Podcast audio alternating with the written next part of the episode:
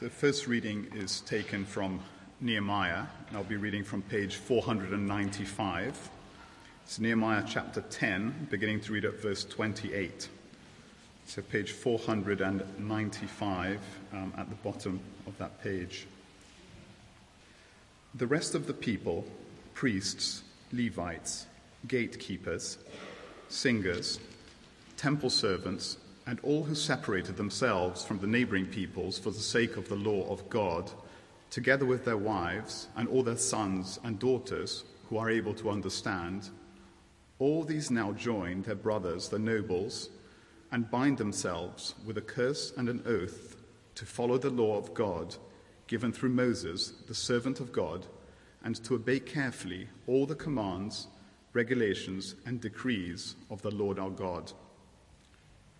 We promise not to give our daughters in marriage to the peoples around us or to take their daughters for our sons. When the neighboring peoples bring merchandise or grain to sell on the Sabbath, we will not buy from them on the Sabbath or on any holy day. Every seventh year, we will forego working the land and will cancel all debts. We assume the responsibility for carrying out the commands to give a third of a shekel each year for the service of the house of our God, for the bread set out on the table, for the regular grain offerings and burnt offerings, for the offerings on the Sabbaths, new moon festivals and appointed feasts, for the holy offerings, for sin offerings to make atonement for Israel, and for all the duties of the house of our God. We, the priests, the Levites, and the people, have cast lots to determine when each of our families is to bring to the house of our God, at set times each year, a contribution of wood to burn on the altar of the Lord our God, as it is written in the law. We also assume responsibility for bringing to the house of the Lord each year the first fruits of our crops and of every fruit tree. As it is also written in the law, we will bring the firstborn of our sons and of our cattle, of our herds and of our flocks, to the house of our God, to the priests ministering there. Moreover, we will bring to the storerooms of the house of our God, to the priests, the first of our ground meal, of our grain offerings, of the fruit, of all our trees, and of our new wine and oil. And we will bring a tithe of our crops to the Levites, for it is the Levites who collect the tithes in all the towns where we work. A priest descended from Aaron is to accompany the Levites when they receive the tithes, and the Levites are to bring a tenth of our tithes to the house of our God, to the storerooms of the treasury. The people of Israel, including the Levites, are to bring their contributions of grain, new wine, and oil to the storerooms where the articles for the sanctuary are kept and where the ministering priests, the gatekeepers, and the singers stay. We will not neglect the house of our God. And the second reading can be found in the Gospel of Mark, chapter 7, beginning at the first verse. It's on page 1010 in your Pew Bibles. They pews? 1010. Mark 7. The Pharisees and some of the teachers of the law who had come from Jerusalem gathered round Jesus and saw some of his disciples eating food with hands that were unclean, that is, unwashed. The Pharisees and all the Jews do not eat unless they give their hands a ceremonial washing, holding to the traditions of the elders. When they come from the marketplace, they do not eat unless they wash, and they observe many other traditions, such as the washing of cups, pitchers, and kettles. So the Pharisees and teachers of the law asked Jesus, "Why don't your disciples live according to the tradition of the elders instead of eating their food with unclean hands?" He replied, "Isaiah was right when he prophesied about you hypocrites. As it is written, 'These people honor me with their lips, But their hearts are far from me. They worship me in vain. Their teachings are but rules taught by men. You have let go of the commands of God and are holding on to the traditions of men. And he said to them, you have a fine way of setting aside the commands of God in order to observe your own traditions. For Moses said, honor your father and your mother, and anyone who curses his father or mother must be put to death. But you say that if a man says to his father or mother, whatever help you might otherwise have received from me is Corban, that is, a gift devoted to God, then you no longer let him do anything for his father or mother. Thus you nullify the word of God by your tradition that you have handed down. And you do many things like that. This is the word of the Lord. Thanks be to God. Speak, O Lord, and renew our minds. Help us grasp the heights of your plans for us, truths unchanged from the dawn of time that will echo down through eternity. And by grace we'll stand on your promises, and by faith we'll walk as you walk with us. Speak, O Lord, till your church is built and the earth is filled with your glory. Amen. Please sit down.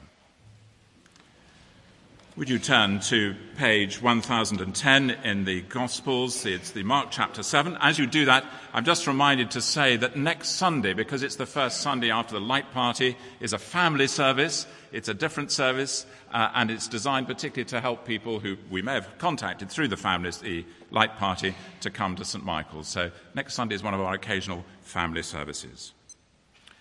Well, my goodness me, what did you make of Mark chapter 7? They do things differently then, didn't they? How relevant, how can it be relevant to us here in London in the 21st century?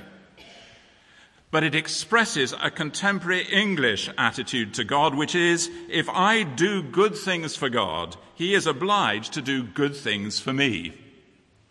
I may say that it may be from other countries as well, it's particularly English.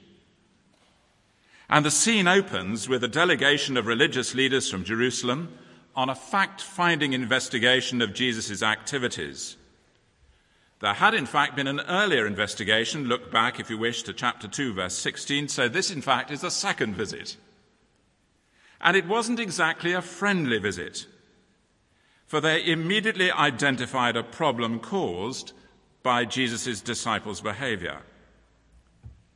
We're going to have to do a little digging if we're to understand the force, and this is my first point, of the accusation. The accusation. It's in verse 5, the disciples were accused of eating with unwashed hands.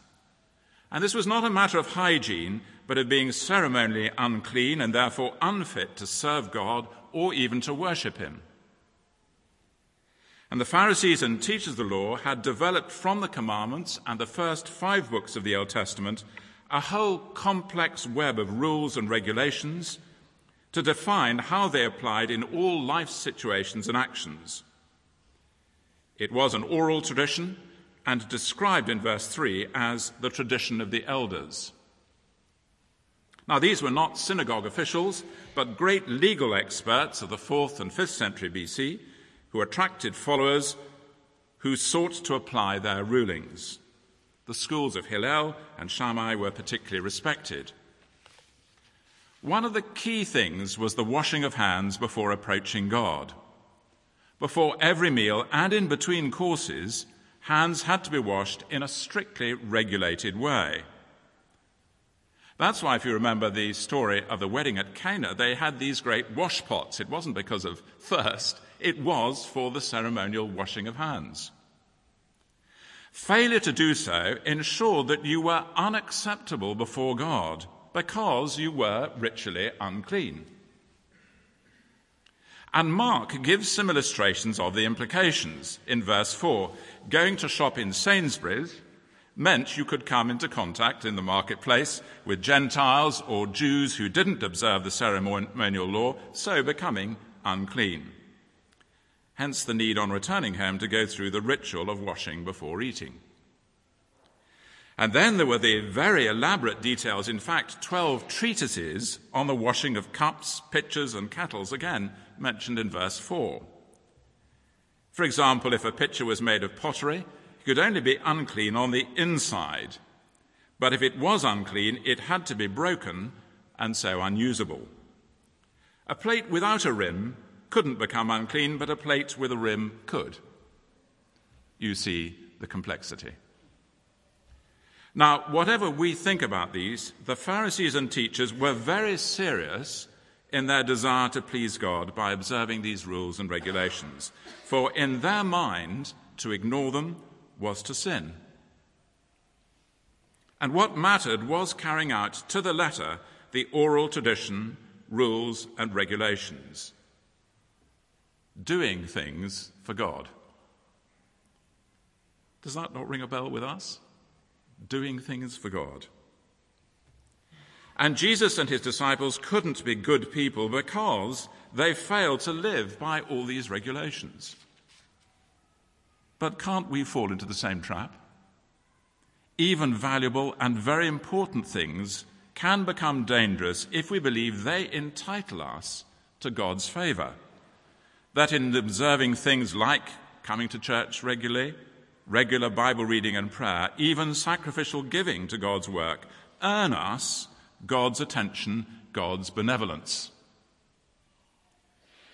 This attitude is very deep-rooted, and I often recognize it. If I'm wearing my clerical collar and meeting some people, some will immediately speak of having been a choir boy 30 years ago, having an uncle who was a church warden, or an aunt who left a very large sum of money to her local church. Now, I don't think it's just because they're trying desperately to find something religious to talk to a vicar about. I think there's also an element of saying that all these things done for God deserve God's approval, and mine, and a blessing on the individuals and even to the extended family. Here's my second point, Jesus' response. Jesus declares that God is not in the slightest bit interested in all this outward show of piety. And he makes the point rather forcefully by quoting in verses 6 and 7, Isaiah 29:13, where Isaiah denounced the religious leaders of his day. And Jesus quotes Isaiah to highlight the danger of honoring God just with our lips, whilst our hearts are far away from him. Indeed, the teachers of the law and Pharisees are accused harshly of being hypocrites. They were behaving merely like actors in a play, performing a part. There was no sincerity in their actions, and their outward performance entirely ignored their inner attitude to God. Verse 6, their hearts are far from me. So it was possible to be full of those acts of the sinful nature so graphically described by Paul in Galatians 5, the very opposite of the fruit of the Spirit. He lists a number: hatred, jealousy, fits of rage, and selfish ambition, just to mention a few and not to depress us. But according to the religious leaders, none of that mattered, provided you observe the correct laws about cleanness and uncleanness. The truth, though, is that if we harbour all those enemies of the Spirit, we too become hypocrites. For all our doing for God cannot cancel the state of our heart towards God. So the question becomes very relevant, very personal to us too. What is the state of your heart towards God? What is the state of my heart towards God? For we will always prefer standards and rules and will elevate outward performance over our inner state, because that way we can avoid the challenge of seeking to obey and depend on God himself rather than the rules and regulations. Here's my third point. The danger to avoid. Again, we have to do some more thinking. fully to understand the issue which Jesus was highlighting from verse 9. And it was a very serious one. Nothing less than avoiding obeying the fifth commandment to honour your father and your mother. The system of Corban originally had some merit. You had set apart money or property from ordinary use, and it was dedicated to God for his purposes. However, it was being used as an excuse to avoid helping parents and so breaking the commandment. The teachers of the law insisted that Corban trumped the commandment, in effect disobeying what God had declared to be essential. So an irresponsible Jewish son could formally dedicate his earnings to God, especially to the temple, that would otherwise have gone to support the needs of his parents. As the NIV Study Bible footnote states, the Corban formula was simply a means of circumventing the clear responsibility of children towards their parents as prescribed by law. The crux of the matter is in verses 8 and 13. They have let go the commands of God and are holding on to the traditions of man. The absolute opposite of what they should have been doing. For God's commands are binding, but the religious teachers' traditions have no similar authority. And the dangerous result is that the word of God is nullified and made ineffective, verse 13. Now, the teachers of the law use an argument justifying their view by quoting from Numbers 30 on oaths. But by insisting on the letter of the law, they entirely miss the meaning of the spirit of the law as a whole. And again, the NIV Study Bible sums it up succinctly. God never intended obedience to one command to nullify another. Now, William Barclay in his commentary also made another interesting point. He detects Jesus making a second implicit accusation. The teachers of the law had made guidance from God dependent on listening to their clever arguments and ingenious interpretations rather than listening to and obeying God. He wrote, Cleverness can never be the basis of true religion. True religion comes from listening to and accepting the voice of God. Now, don't mishear me. That doesn't mean we never seek to benefit from biblical scholarship, from those who have given their lives to academic study, often for our benefit. But one of the characteristics of Scripture is its clarity. That is, that anyone, whatever education they had, should be able to grasp the essentials of the gospel and what God requires. The answer, therefore, to the question, can only Bible scholars understand the Bible rightly, must be no.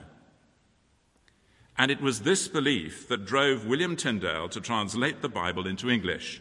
For this he was martyred in 1536. When attacked by an opponent, he replied, "If God spare my life, before very long, I shall cause a ploughboy to know the Scriptures better than you do." My fourth point. So, what is the impact of these verses for us today? What, as a friend of mine used to say, is the Monday morning test. Aren't we also in danger of letting go the commands of God, in effect nullifying the Word of God? I was speaking last week, as I mentioned, at a clergy conference in Ireland from the book of Nehemiah, and there were three areas of life that they promised to uphold before God in order to reflect their relationship with God, lives pleasing to Him. Now, please don't mishear me. We are not saying that outward observance in these areas entitles us to God's blessing. But the state of their hearts and relationship with God would be seen particularly in the three areas mentioned in our first reading from Nehemiah. If you want to turn to it, it's on page 495, 496. And the three areas were marriage, Sabbath observance, and money. Now, I'm not going to preach a second sermon here on Nehemiah, but simply reflect how we can practice holiness of living in these areas, and avoid the danger of nullifying the Word of God. Marriage. We say in the marriage service that we should uphold and honour marriage, for it enriches society and strengthens community. I said it at Duncan and Alison's wedding. Yes, it was in intensive care in the hospital, but I used those words.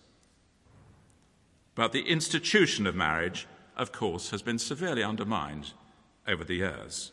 For example, we live in a culture and society that normalises adultery and fails to take into account the damage and pain caused.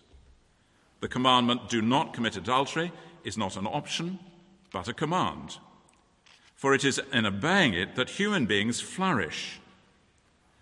By letting go this command, great damage has been caused.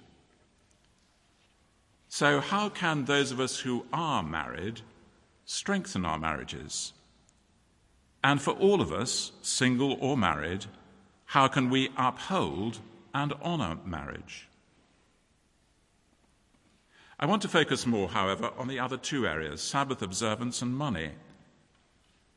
The Keep Sunday Special campaign failed under the relentless pressure of vested interests, especially shops.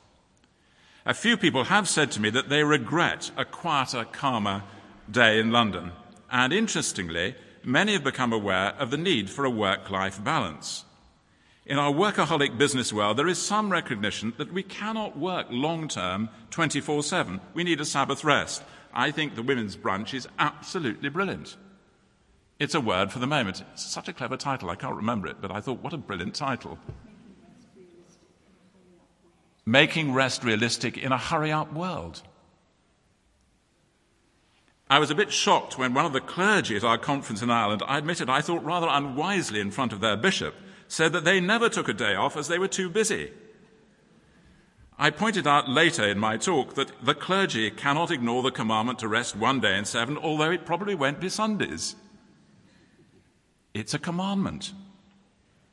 And of course, for the believer, the space on Sunday was designed for us to worship God.